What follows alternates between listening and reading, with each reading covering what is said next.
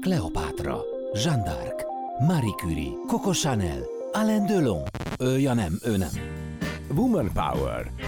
Portrék keret nélkül Kutasi Judittal. Karrier, kihívás, siker és kudarc. Inspiráló interjúk olyan emberekkel, akik egyébként nők.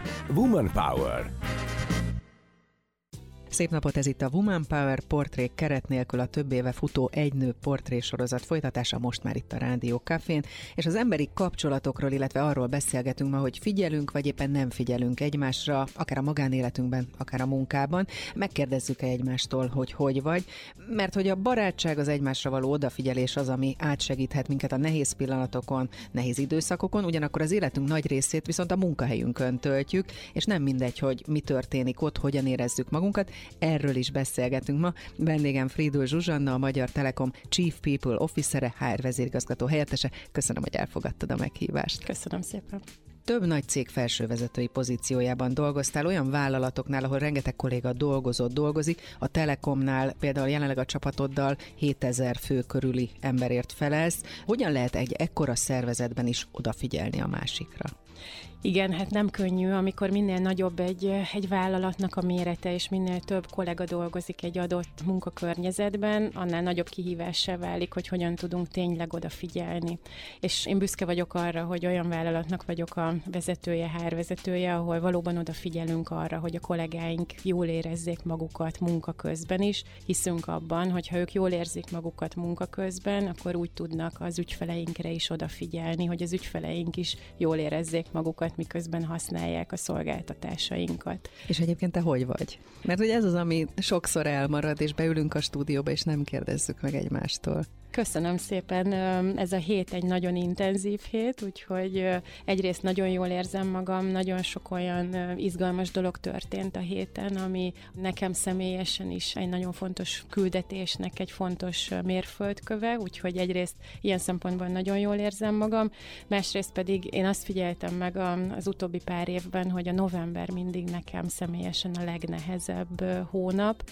Ez az a hónap, amikor már az energiám egy picit a vége fele tart, viszont nagyon aktívan elkezdünk már következő évet tervezni, amihez viszont egy nagyon nagy energiára van szükség, és odafigyelésre, inspirációra, hogy a többiek is velem tartsanak, velünk tartsanak.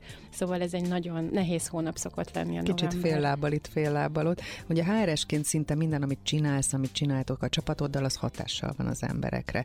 Ezt szoktál erre felelősségként is gondolni? Igen, és az idei év volt az az év, ahol ez sokszorosan megérkezett hozzám. Idén volt az, amikor, amikor nagyon sokat gondolkodtam azon, hogy mondjuk egy nyári érdekegyeztető tárgyalás, amikor a szakszervezettel, üzemi tanácssal arról egyeztetünk, és nagyon komoly tárgyalás sorozatban vagyunk, hogy hogyan alakítsuk a több ezer kollégánknak a bérezését, juttatását, különböző munkakörülményhez kapcsolódó szempontokat. Az idei év volt az, ahol nagyon-nagyon komolyan érintett meg engem is, hogy vajon ebben a nagyon nehéz helyzetben, gazdasági helyzetben, amiben nagyon sok, akár kollégánk is találja magát különböző szempontok miatt, hogy valóban mivel teszünk, teszek én személyesen a legjobbat. És ugye ez olyan szempontból már, már azt gondolom, hogy volt egy rutinom benne, hogy az elmúlt néhány év erre elég komolyan készített minket, az utóbbi pár évben gyakorlatilag a legtöbb feladatunk arról szól, hogy amellett, hogy hogyan tudunk folyamatosan építkezni, de hogyan tudunk gondoskodni is arról, hogy a kollégáink biztonságban érezzék magukat, és ugye egy ideig a biztonság az nagyon sokszor fizikai biztonságot és egészségügyi biztonságot jelentett, most pedig gazdasági stabilitást jelent nagyon sokszor. Igen, és erre oda kell figyelni vezetőként, de hogy beszéljünk rólad még mielőtt vezető lettél. Én olvastam rólad, hogy szenvedélyesen szereted a munkádat, a HR-t, de azt is olvastam, hogy kislányként tanárnak készültél, és később pedig a külkereskedelem felé vetted az irányt. Tehát ezen gondolkoztam, hogy azért amikor még, még gyerekek voltunk, akkor a HR szó az még nem volt a szótárunkban. Tehát arra nem készülhettél, hogy jutottál el idáig. Így van, nem, abszolút nem készültem, tehát nem volt az, hogy úgy voltam óvodásként, hogy beöltöztem HR-esnek farsangon, hogy már pedig én az akarok lenni. Igen, tanár, Talán azért is, mert egyrészt nagyon sok jó tanárom volt, nagyon sok olyan, de már talán az óvodában is, tehát a mai napig emlékszem az óvónénire, Ági nénire, akit imádtam, és ez volt az első gondolat, hogy akkor én mindig nagyon jól kijöttem mindenféle típusú és személyiségű gyerekkel is, és később felnőttel is, úgyhogy tanár szerettem volna lenni, és ez nagyon érdekes, hogy bár elkanyarodtam onnan, viszont például pont ma megint nagyon közel kerültem a tanításhoz. Pont egy egyetemről érkezem, ahol azon gondolkodtunk, hogy hogyan lehet az adott HR területnek a szakmaiságát még tovább emelni, úgyhogy lehet, hogy egyszer visszatérek uh-huh. majd valahogy. De tulajdonképpen én azt gondolom, hogy az is, hogy ma HR vezető vagyok, és hogy több vállalat HR vezetője voltam, az nagyrészt annak köszönhető, hogy engem nagyon sok minden érdekel. Nagyon-nagyon sok, és ez akár, hogyha zenére gondolunk, hogyha művészetekre gondolunk, rengeteg dolog érdekel, nagyon sok mindenfele ki tudok nyúlni, és a gimnáziumban én vidéken születtem Mohácson, ott jártam gimnáziumba, és megjelent ott gyakorlatilag egy olyan képző csapat, akik a külkereskedelemmel foglalkozó képzést hoztak oda, és én azt gondoltam, hogy jó, hát fogalmam nincs, mi az a külkereskedelem, de nagyon érdekel, hogy valamit lehet tanulni, úgyhogy így vágtam bele, innen vitt az út a külkereskedelmi főiskolára, ahol viszont azonnal belecsaptam egy nemzetközi diákszervezettel közös munkába. Ájszekes voltam, ugye a közgazdászokat tömörítő nemzetközi diákszervezet, ahol viszont volt ilyen, hogy olyan ember, aki a többi emberrel foglalkozik, és toborozza őket, a tagsággal foglalkozik, a képzésükkel foglalkozik, és tulajdonképpen így érkezett meg nekem az, hogy van egy ilyen szakma, hogy HRS. Tehát akkor volt egy ilyen aha pillanat, vagy ez volt az aha pillanat, hogy HRS szeretnél igen, foglalkozni? Igen, nekem a diák szervezeti munka hozta. Tehát én addig egyáltalán nem tanultam arról, hogy van ilyen, hogy HR management, abszolút közgazdász, külkereskedelem, tehát teljesen erről szólt az én tanulmányom, számvitel, pénzügy, matek, tehát abszolút ez az irány volt, és gyakorlatilag a diák szervezeti munka hozta azt, hogy én nagyon szeretem azt, amikor arról beszélünk, hogy hogyan tudunk például egy diák szervezeti tagságot bővíteni, hogyan tudjuk őket képezni, fejleszteni, külföldre küldeni őket. Tehát ez nekem ott rögtön megérkezett, hogy tetszik is, és jó is vagyok benne. És említetted Mohácsot, tehát a kezdeteket, ahonnan indultál, ez befolyásolta az ambícióidat, hogy felkerültél a fővárosba, hogy még többet beletegyél, hogy bizonyítsál? Ezen többször gondolkodtam már, hogy vajon ennek van-e akár plusz ereje, hogy valaki nem a fővárosban születik Magyarországon, és van egy olyan ambíció, hogy valami mást akar csinálni. Azért ezt lássuk be, hogy még ma is, de akkor pláne 20-30 évvel ezelőtt nagyon-nagyon Budapest fókuszú volt a munkavilága. Igen. És tulajdonképpen én nem is emlékszem arra, hogy az kérdés lett volna számomra, hogy, hogy jöjjek vagy ne jöjjek. Teljesen egyértelmű volt, hogy Budapestre fogok jönni, és ahhoz képest, hogy én azért egy viszonylag jól kipárnázott családi közegből jövök, nekem nagyon, nagyon szépen ott volt a biztonsági háló gyerekkoromban, tinikoromban, viszont akkor magam voltam, egyedül voltam, albérlet életben, kollégiumban, én emlékszem, hogy ott először volt az, hogy akkor nekem kell kitalálni, hogy mit fogok főzni. Így kezd felnőni az ember, amikor leválik a családról, de azért példát, indítatást, értékeket hoztál.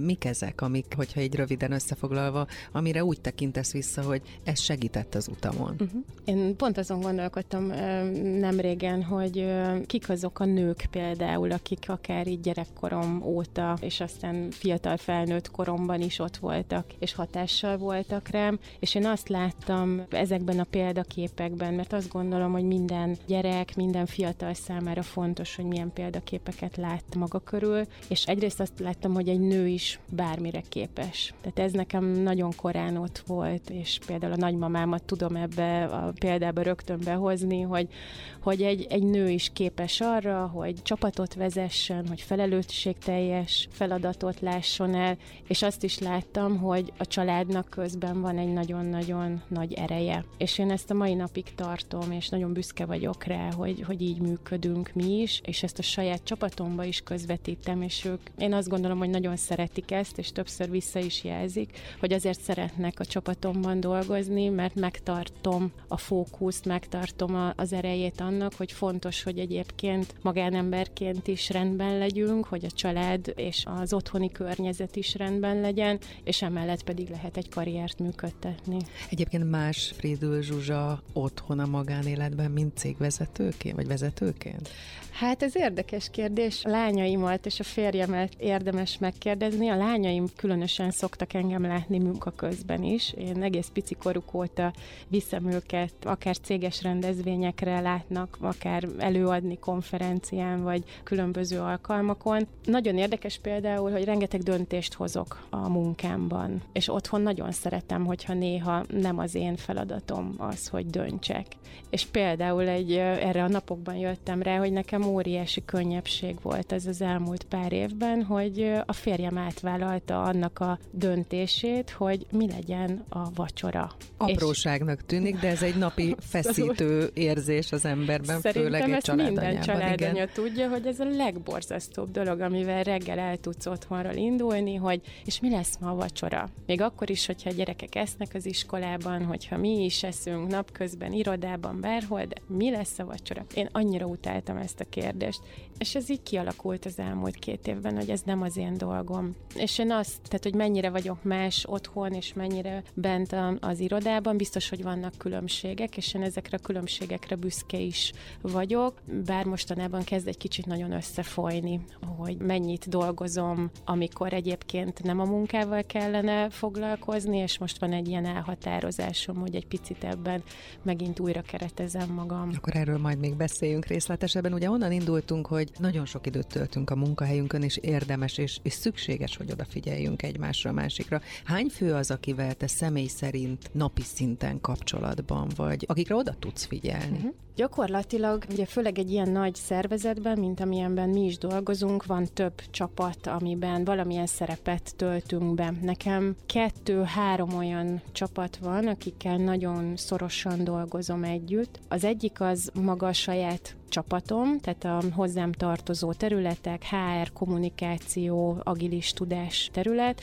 ez gyakorlatilag 12 ember, akik az én közvetlen csapatomat jelentik, és hát ővelük mind egyéni, mind szinten elég intenzív a, a munkám. És innentől, innentől kezdve emberi kapcsolatok is szorosabbá fűződnek időközben. Így van, így van, és, és ez nagyon érdekes, ahogy ezek alakulnak az évek során, hogy az elején még mennyire csak a munkáról beszélünk, és arról, hogy hogy akkor az éppen aktuális feladatokat hogy látjuk el, és ez hogyan alakul át az évek során, és mennyi felelőssége van ebben a vezetőnek. És én nagyon szeretem, hogy vannak olyan kollégáim, akik úgy kezdik a meetinget, hogy Zsuzsa, milyen volt a hétvégéd? Uh-huh. És erre nagyon büszke vagyok, hogy így tudunk kezdeni egy meetinget, hogy hogy telt a hétvége, és mi volt jó, vagy, vagy mi nem. És, és nyilván van egy tágabb kör, akivel már nem lehet ilyen személyes kapcsolatban lenni. Így van, így van, így van, és ez nekem néha gondot is okoz, hogy vajon ebben nekem van-e feladatom, hogy a, a tágabb csapatom az 160 fő, hogy mennyire tudok odafigyelni a tágabban vett csapatra, és ebben az elmúlt pár évben azért alakítottunk ki jó gyakorlatokat,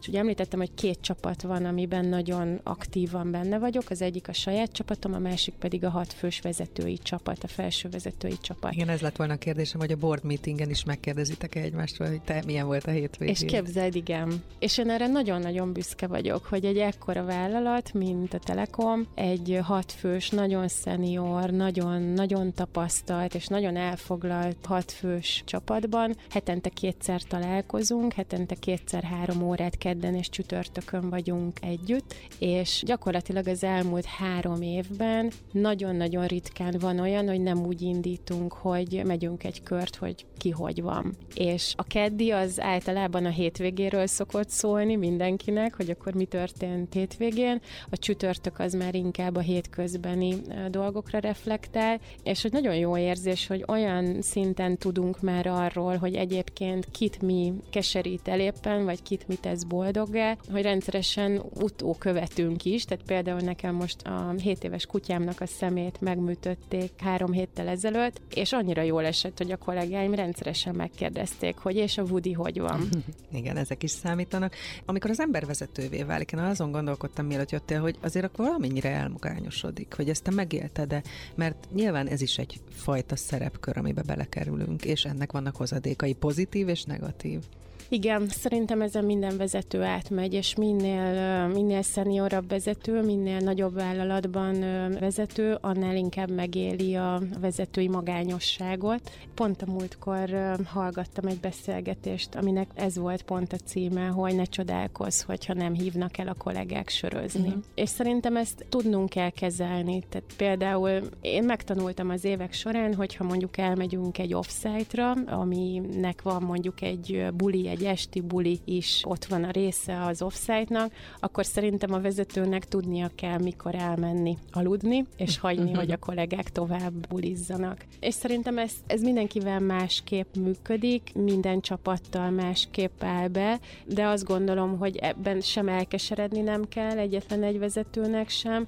Én például sok évvel ezelőtt el nem tudtam volna képzelni, hogy egyedül leülök kávézni a kávézóba. És pont a napokban ültem fenn, nálunk a nyolcadik emeleten van egy kávézó, ott ültem egyedül, pont egy ilyen nagyon húzós nap közepén, és azon gondolkodtam, hogy ez mennyire jó, hogy én le tudok ülni egyedül kávézni. De valahogy erre meg kell érni, igen, nem? Igen, A korral az évekkel igen. együtt jár, úgyhogy vannak ennek előnyei is. A HR szakma szinte ugye minden területén dolgoztál, és 40 éves korod körül lettél. Egyébként Magyarország legnagyobb telekommunikációs vállalatának a HR vezetője, mondjuk ki hogyha a karrierutadat nézzük, és te is mondtad, hogy, hogy több multinacionális cégnél voltál felső vezető, General Electric, Microsoft, UPC Magyarország, visszatekintve ez egy egyszerű, egyenes, magától érthetődő út volt, egy tudatos karrierépítés, vagy ugye az egyik hozta a másikat?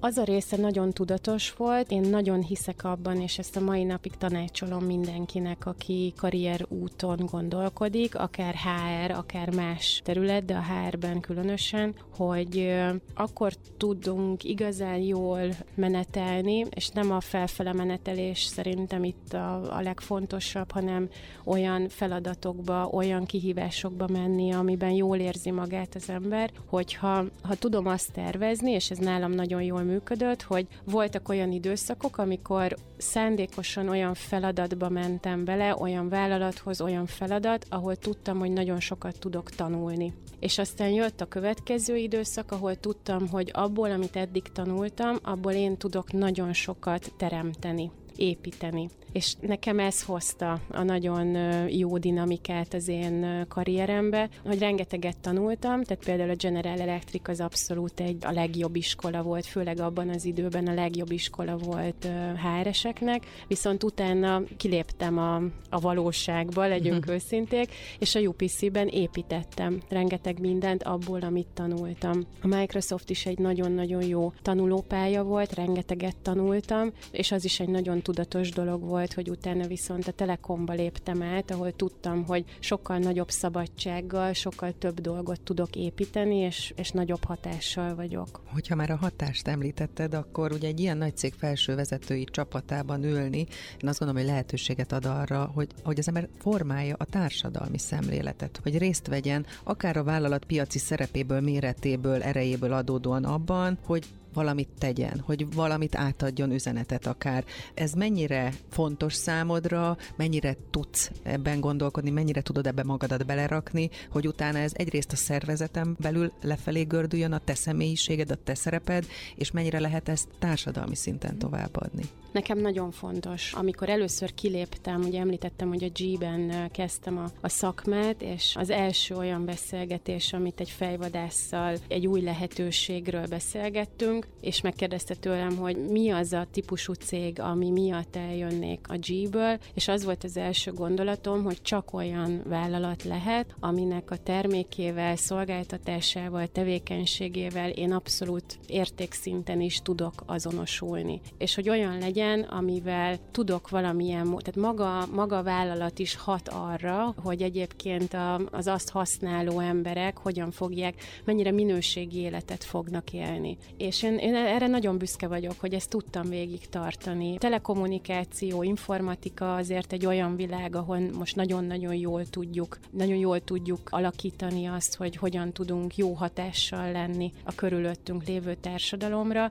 és én, én bevallom, én nagyon szeretem használni akár a Telekomnak is az erejét arra, hogy az én üzenetemet, amiben egyébként hiszek, azt először vállalaton belül, annak a sok ezer kollégának eljuttassam, akár azon túl. Igen, mert hát itt külső-belső kommunikációról beszélünk, ami azért szintén hozzád tartozik. Igen, igen. Mi az, ami a számodra a legfontosabb, hogyha emberi dolgokról beszélünk? Én néhány évvel ezelőtt még félve mondtam, ma már nagyon-nagyon biztosan mondom, hogy én hiszek abban, hogy az emberek lehetnek boldogak, miközben dolgoznak. Van ennek egy ilyen nagyon pejoratív értelme, vagy hangzása ma, Igen, hogy Jaj, mennem kell Ah, dolgozni. mennem kell ugye? dolgozni. Még a hétfőt, hogyha hozzátesszük, hogy hétfőn kell mennem van. dolgozni, az meg pláne.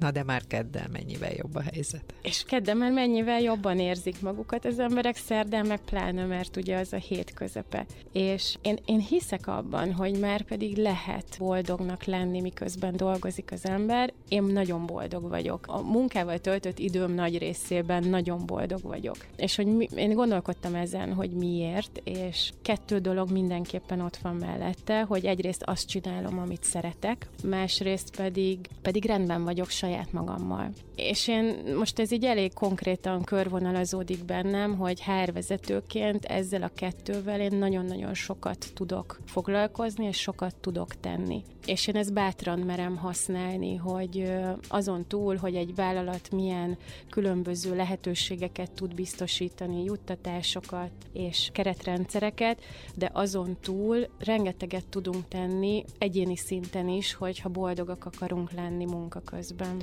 Azért nyugtass meg, hogy vannak nem szeretem feladatok a munkádban. Abszolút. Nyilván mindenkinek vannak, de majd beszélünk még ezekről is, meg sok minden másról. Most egy kis szünetet tartunk, maradjatok velünk, mert folytatjuk a beszélgetést Fridül Zsuzsannával, a Magyar Telekom Chief People Officerével, akivel az emberi kapcsolatok fontosságáról beszélgetünk a munka világában. Hamarosan innen folytatjuk. Woman Power. Portrék keret nélkül Kutasi Judittal. Folytatjuk a Woman Power-t keret nélkül, vendégem Fridlő Zsuzsanna, a Magyar Telekom Chief People Officer de azt is mondhatjuk, hogy a 20 legbefolyásosabb magyar HR vezető egyike, sokszor olvashatunk így rólad, és azért nem tudom megállni, hogy ne beszéljek a hivatalos titulusodról, erről a bizonyos Chief People Officerről. Az elején mondtam, hogy HR vezérigazgató helyettes, ami egy itthon megszokottabb megnevezés, de valami miatt te mégis inkább a másikat választottad. Mi ennek azok a mást jelent? Vagy mást is jelent? Hiszek abban, hogy mást is jelent, de van egy szimbolikája is annak, hogy a Chief People Officer-t használom most már évek óta.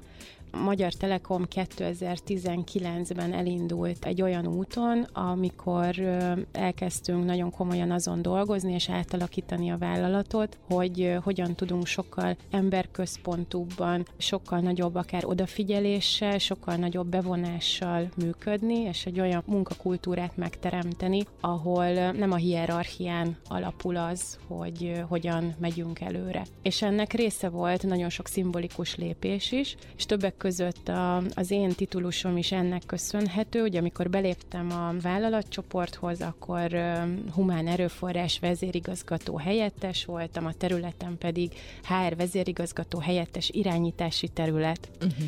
Hát ez egy kicsit nekem a, a hierarchikus régi időket hozta be, és amikor erre a 2019-es nagy transformációs útra léptünk, akkor az én területemet úgy alakítottuk át, hogy People Unitként működtünk tovább, tehát a mai napig People Unit vagyunk, és a koncepció mögötte az, ugye a HR, az humán erőforrás, human resources, ami ha így, tehát engem így szólítanának, hogy szia te emberi erőforrás, akkor nem annyira érezném az odafigyelést és a törődést. És én na- nagyon nem szeretem, amikor, amikor azt mondjuk, hogy számunkra az emberek a legfontosabb eszet, azt hiszem így szokták Igen. Általában mondani, hogy a, a, a legfontosabb tárgyaink a, az emberek, a tulajdonaink, se tulajdon, se tárgy, az emberek emberek.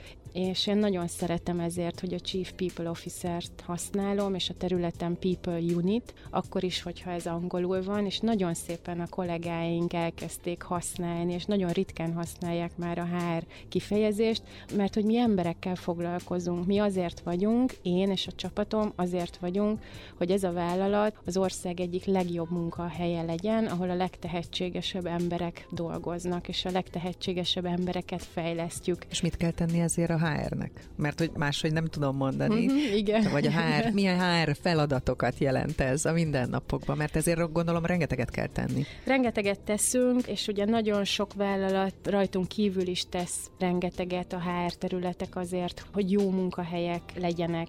Szerintem a kérdés sokszor az, hogy azon túl, hogy kialakítunk jó folyamatokat, kialakítunk jó keretrendszereket, kialakítunk egy jó mondjuk képzési lehetőséget, hogy mi az a plusz, amit beleteszünk még a kollégák számára, amitől ez tényleg szerethető lesz. Hogy vannak-e meghatározó pillanatok, amik miatt ő úgy érzi, hogy ő tényleg fontos annak a vállalatnak.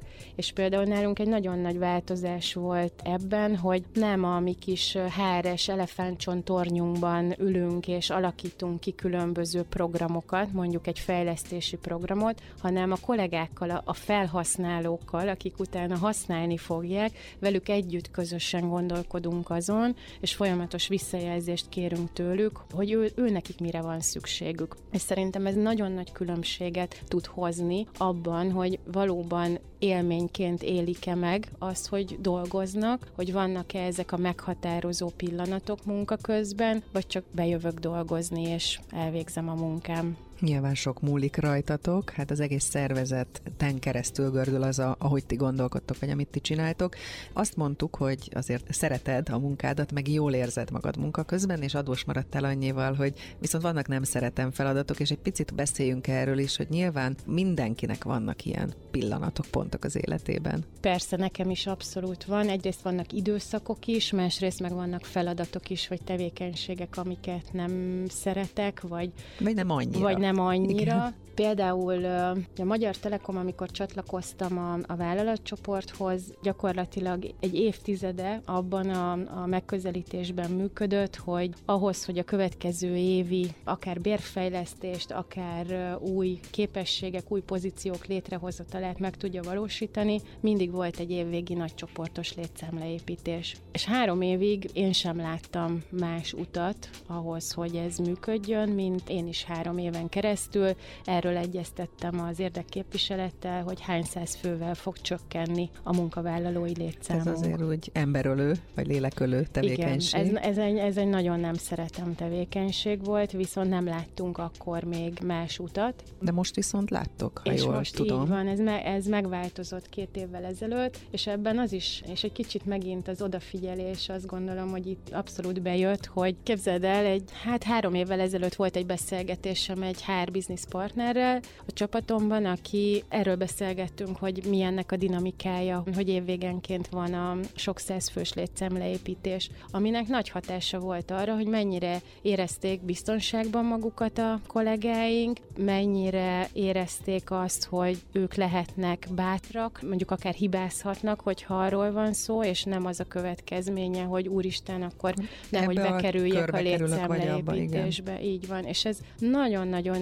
rányomta a bélyegét arra, hogy milyen vállalati kultúrát tudtunk építeni. És megkérdezte tőlem a HR Business Partner, hogy mi lenne, Zsuzsa, hogyha te lennél az a HR vezető a Telekom életében, aki ennek véget vet? és nem lesz ilyen. És persze ehhez nagyon sok mindenre van szükség. Szükség van arra, hogy egy jól működő, egy növekedési pályán levő vállalatról legyen szó. Szükség van arra, hogy az anyavállalatnak milyen elvárásai vannak, hogy a részvényeseknek milyen elvárásai vannak. Tehát nagyon sok minden jöhet itt elő. Ilyen szempontból egy nagyon szerencsés és egy jól végig gondolt pillanat volt, amikor ki tudtuk mondani hatan a felsővezetői csapattal, hogy ezt nem akarjuk. Mi a megoldás? Gyakorlatilag egy folyamatos munka és egy sokkal, sokkal megfeszítettebb gondolkodás az, ami, ami megoldásként ott van előttünk. Egy sokkal előrébb gondolkodás, és nem egy abban a pillanatban hozunk egy döntést, és mondjuk elküldünk 300-400 embert, ami egy azonnali nagyon nagy megtakarítást hoz egy vállalat életében. Mi viszont elkezdtünk sokkal előrébb gondolkodni, és elkezdtünk proaktívan gondolkodni és dolgozni azon, hogy azt a szükséges keretet, ami mondjuk egy bérfejlesztésre kell, azt hogyan tudjuk más forrásokból, vagy akár előre gondolkodva, akár az üres pozíciókat másképp felhasználva, de hogyan tudjuk összerakni a szükséges keretet. Ez egyébként nagyon érdekes, és például az nekem egy ilyen csalódás pillanata is volt, amikor néhány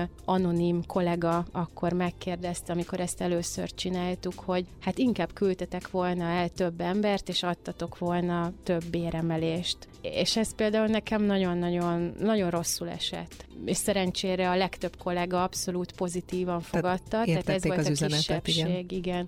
Ez volt a kisebbség, de, de például ezen elgondolkodtam, hogy, hogy itt a kollégáknak mekkora felelőssége van abban, hogyha például egy ilyen gazdasági környezetben vagyunk, mint most, akkor mennyire tudunk szolidarítani egymással, mennyire tudjuk megérteni azt, hogy nem csak én vagyok ebben a helyzetben, hanem ott vagyunk sok ezren. És hát most egy jelenlegi gazdasági helyzetet említettél, meg volt az elmúlt két-három év, a pandémia, a Covid időszaka, ami szintén valahol erre tanított bennünket, meg a nagyobb szervezeteket is. Egyébként, ha már említettem a négy napos munkahetet, kívülről úgy néz ki, hogy berúgtátok az ajtót, és azt mondtátok, hogy mi ezt megpróbáljuk, és valami újat csinálunk a magyar piacon, mert hogy külföldön azért erre már több próbálkozás is volt. Vannak már tapasztalatok, vagy tudsz erről beszámolni, hogy most hol álltok ebben? Igen, abszolút. Ugye ez a hét abszolút az a pillanat, amikor elkezdtünk már nagyon konkrét eredményekről beszélni, és nagyon szívesen is beszélünk róla, mert hogy szeretnénk inspirálni más vállalatokat is, más szervezeteket is, hogy próbálják ki ők is. Nem szeretnénk ebben magányosan, mert most sem vagyunk magányosan, tehát van Magyarországon is egy pár rajtunk kívül is vannak olyan, olyan szervezetek, akik próbálják, vagy már akár tartósan be is vezették. Úgyhogy szívesen beszélünk róla, szívesen beszélünk arról, hogyha a teljesítmény oldalát nézzük a négy napos munkahétnek, akkor egy abszolút sikersztorit tudunk én azt gondolom magunk mögött és előtt is látni. Miért jó a vállalatnak, miért jó a dolgozónak? A dolgozónak nagyon egyszerű, hogy miért jó. Ő három egybefüggő napot tud pihenéssel tölteni. Erre álltunk rá, hogy öt napot dolgozunk, általában, ugye vannak ettől kivételek, de öt napot dolgozunk, kettő napot pihenünk. Nekünk az volt a feltételezésünk, hogy ha három egybefüggő napot tudnak a kollégák pihenni, akkor annyival kipihentebbek, nyugodtabbak, lesznek, hogy a négy napban, a fennmaradó négy napban ugyanazt, vagy közel ugyanazt a mennyiségű munkát el tudják végezni. Tehát hatékonyabb munkavégzés, több szabadidő cserébe. Így van. Tehát a, a vállalat számára, ami egy nagyon nagy előny tud lenni, hogyha megmarad ugyanaz a hatékonyság, ugyanaz a munkavégzés, ami előtte öt napban is rendelkezésre állt, hogy egy sokkal kipihentebb, akár boldogabb, tehát lassan lehet azt mondani, hogy boldogabb ö, csapat dolgozik a vállalatnál, és mi erről megkérdeztük folyamatosan a kollégákat a négy hónap alatt, és ők azóta is csinálják a tesztidőszakot, tehát tulajdonképpen heti szinten van visszajelzésünk, és képzeld el, hogy több mint 90%-a azoknak a kollégáknak a visszajelzése, akik abszolút jól érzik. Tehát az a válaszuk, hogy ők nagyon jól érzik magukat ebben a négy napos munkahétben. A munka magánélet egyensúlya az 30% ponttal pozitívabb, mint a teljesen normális munkarendben dolgozó kollégáknál, és 90% a, a tesztben résztvevő kollégáknak azt mondta, hogy ő nagyon szeretné folytatni tovább. Igen, ez ki is alakul, hogy ki az, aki erre alkalmas, és ki az, aki kevésbé. Úgy tudom, és evezünk személyesebb vizekre, uh-huh. hogy a férjed szintén HR vezető, ami egyrészt jó, hiszen pontosan tudja, hogy milyen napi feladataid vannak, vagy milyen terhelés alatt állsz, vagy milyen döntéseket kell meghoznod. Másrészt viszont hát akkor ő is viszonylag sokat dolgozik, gondolom. Tehát hogyan lehet a munkát, a magánéletet így egyensúlyban tartani két gyerek mellett, akik ugye jelenleg 12 és 16 évesek? Így van, ugye ők a, ők a kicsik, úgy szoktunk mondani, és férjemnek van még egy 20 éve éves lánya, úgyhogy így a három lány együtt van a mi kis családi kötelékünkben, ami egyébként egy nagyon, nagyon jó dolog, mert főleg a 20 éves ugye már gyakorlatilag felnőtt, úgyhogy nagyon sok mindenben, mert ő is abszolút befogható, mert hogy pontosan attól működik, hogy van egy olyan környezet körülöttünk, akár nagyszülők, akár pedig egyéb segítség, akikkel így együtt tudtuk az elmúlt 20 évet végigvinni. Én nagyon korán mentem vissza dolgozni mind a két kislány mellett. Amikor az első lányunk született, akkor 9 hónapos korában mentem vissza dolgozni, amikor a kisebbik született, ő pedig 4 hónapos volt, amikor újra visszamentem dolgozni a hárvezetői feladatomba, és ezt csak úgy tudtam megcsinálni, hogy, hogy közben ott volt mellettem a család, és ez nagyon fontos volt, hogy a férjem abszolút oké okay volt, és támogatott abban, hogy, hogy mondjuk éppen ott álltam, hogy egy telekomos vezérigazgató helyettesi pozíciót vállaljak el, aminek persze meg volt az a következménye, hogy az első egy év egy elképesztő nagy tanulás, rengeteg odafigyeléssel. Hát ez egy versenyfutás. Így van, be. így van, így van. Valahogy egy kicsit a szerencse úgy hozta nekünk, hogy mindig különböző időpontokban léptünk, így ketten, tehát úgy tudtuk a párhuzamos karriert, meg úgy tudjuk menedzselni, hogy, hogy mindig máskor van a nagyon nehéz időszak nekünk, úgyhogy hát bízom benne, hogy ez továbbra is így lesz, és hát egyre gyakorlottabbak vagyunk ebben. Munka magánélet, ugye erről beszéltünk, ami nagyon fontos, hogy legyen egy támogató háttér, de mit csinál Frédlő Zsuzsa, amikor éppen nem HR vezérigazgató helyettes, vagy Chief People Officer, és magánéletében feltöltődik? Mm. Hát mit csinál? Ugye maga a gyerekek rengeteg, rengeteg feladattal látnak el, bár most kezdem tanulni, hogy ugye már azért nagyobbak ők, és kezdődik az az őket. időszak, amikor már nélkülem is, meg nélkülünk is nagyon jól el vannak, úgyhogy ezt is elkezdtük tanulni, hogy milyen az, amikor ők nincsenek ott, és nem adnak állandó feladatot. De most például nagyon sok idő megy el megint azzal, hogy gimnáziumot keressünk a kisebbiknek, és pont holnap holnap is például egy félnapos nyílt napon leszünk, ahol ismerkedünk egy újabb iskolával, és nagyon sok időt töltünk a Balatonon. Ez egy az elmúlt pár évnek egy nagyon pozitív hozadéka lett, ezt a, gyakorlatilag a Covid időszak hozta nekünk, hogy sokkal több időt kezdtünk a Balatonon tölteni. Én nagyon-nagyon szeretem azt a nyugalmat, ami Budapesttel szemben Balatonon megvan, és ezt a hangulatot, úgyhogy azt gondolom, hogy ez így hosszabb távon inkább a Balaton Balaton lesz majd a, a mi világunk, mint Budapesten lakni, főleg, hogyha gyerekek, mert abszolút nem a mi napi feladatunk lesznek. És hát van egy kutyám, ami rengeteg, rengeteg jó dolgot, meg feladatot hoz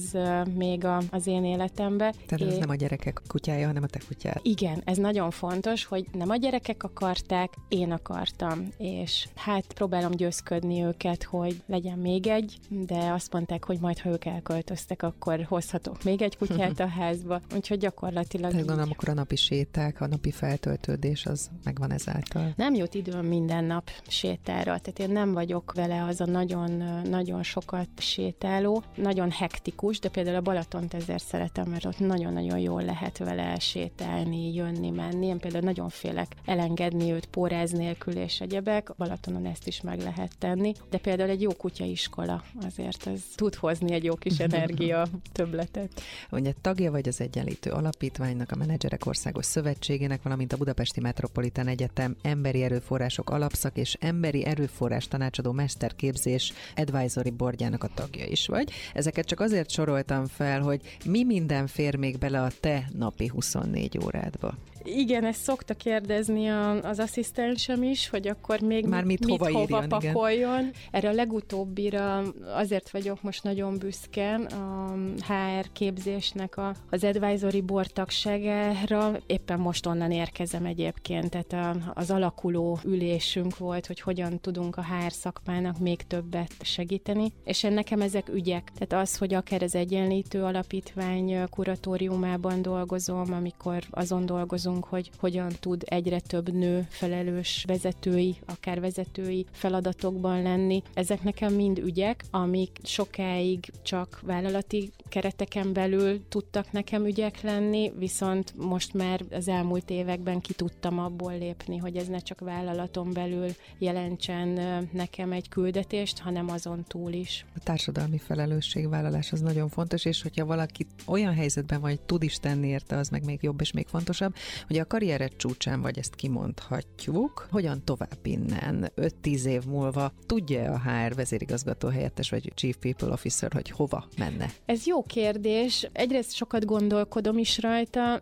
másrészt meg azért azt gondolom, hogy most nagyon, tehát én nagyon-nagyon szeretem azt, amit most csinálok, úgyhogy nem, nem egy olyan időszakban vagyok, mint mondjuk tíz évvel ezelőtt, ahol nagyon aktívan gondolkodtam azon, hogy na mi legyen a következő. Valószínűsíthető, hogy ugye egy nagy vállalatcsoportban, nagy nemzetközi vállalatcsoportban dolgozom, hogy Magyarországon kívül akár regionális, akár globális feladatkörben még abszolút el tudom képzelni magam. A magenta szín az nagyon-nagyon nagyon a köt, nőtt. Nagyon, igen, nagyon. Én azt gondolom, hogy itt találtam meg magam igazán. Tehát egy ilyen szakmai felnőtté válás? Igen. Én azt mondtam, amikor ide megérkeztem, hogy otthon vagyok, és ezt azóta is érzem, és minden szempontból tudok vele azonosulni, tehát nagyon-nagyon élem, ezt szokták uh-huh. mondani, a, a lányaim szokták mondani, hogy nagyon-nagyon élem, és hát azt gondolom, hogy, hogy ez még abszolút benne van, illetve amit kérdezted az elején a tanári hivatást, hogy én nagyon szeretnék előbb-utóbb többet adni abból a tudásból, tapasztalatból, amit gyűjtöttem.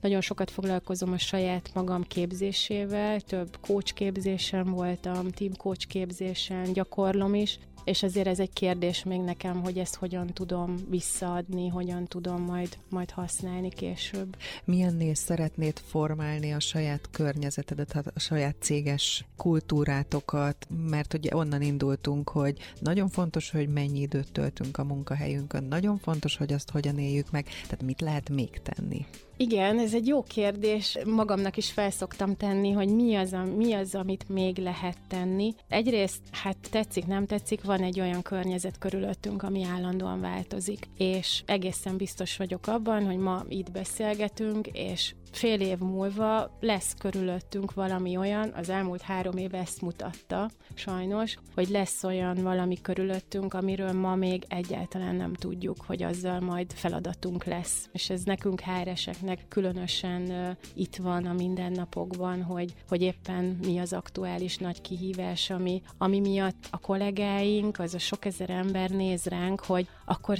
hogy tudtok ebben segíteni. Tehát, hogy azt gondolom, hogy az egyik legfontosabb, hogy készülünk ezekre, amennyire tudunk, készülünk ezekre a feladatokra, amit nem tudunk még, hogy igazából mi lesz, de próbálunk olyan rugalmasak, olyan ö, reziliensek lenni, hogy ha jön, akkor majd képesek vagyunk megküzdeni vele. És én ezt próbálom építeni akár a saját csapatomban is, meg a tágabb környezetemben, hogy ez a rugalmasság, ez legyen meg. Nem tudom megmondani, hogy mit tanuljál, ami majd öt év múlva nagyon hasznos lesz neked. Nem tudom megmondani, hogy milyen típusú embert vegyél most föl, ami majd két év múlva fontos lesz. Azt viszont egész biztosan meg tudom mondani, hogy legyél egyéni szinten, meg szervezeti szinten is annyira rugalmas, hogy bármi jön, képes legyen magadat újra szervezni. És hát figyeljél oda a másikra, mert akkor viszont talán még könnyebb az együttműködés. Igen. Köszönöm a mai beszélgetést, Zsuzsa, és remélem, hogy fél év múlva eljössz hozzám, és hogyha újabb helyzet lesz, akkor újra tudunk beszélgetni, hogy milyen válaszokat lehet erre adni. Köszönöm szépen, legyen így. Friedl Zsuzsanna, a Magyar Telekom Chief People Officere, a egyébként a 20 legbefolyásosabb magyar hárvezető egyike volt ma a vendégem. Köszönöm, hogy itt voltál. Human Power. Portrék keret nélkül Kutasi Judittal. Legközelebb egy hét múlva, kedden délután 4-től 6-ig. Hallgass vissza a Rádiókafé 98.hu-n.